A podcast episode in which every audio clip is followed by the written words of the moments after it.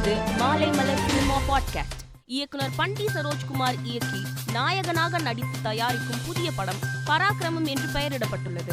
இந்த படம் பற்றிய அறிவிப்பை இயக்குனர் பண்டி சரோஜ்குமார் டீசர் வெளியிட்டு அறிவித்திருக்கிறார். தெலுங்கு சினிமாவின் முன்னணி நடிகர் விஷ்ணு மஞ்சுவின் நீண்ட நாள் கனவான கண்ணப்பா ஒரு உண்மையான இந்திய காவிய கதை திரைப்படம் இன்று ஸ்ரீ காலஸ்திரி கோவிலில் பூஜையுடன் தொடங்கியது. தென்னிந்திய சினிமாவின் முன்னணி நடிகர் சிரஞ்சீவி இன்று தனது பிறந்த நாளை கொண்டாடுகிறார்.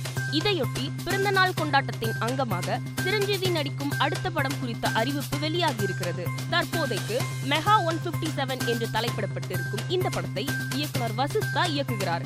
இந்த படம் ஃபேண்டசி பொழுதுபோக்கு கதையம்சம் கொண்டிருக்கும் என்று தகவல்கள் வெளியாகி வருகின்றன. மேலும் செய்திகளை தெரிந்து கொள்ள மாலை மலர் டாட் காமை பாருங்கள்.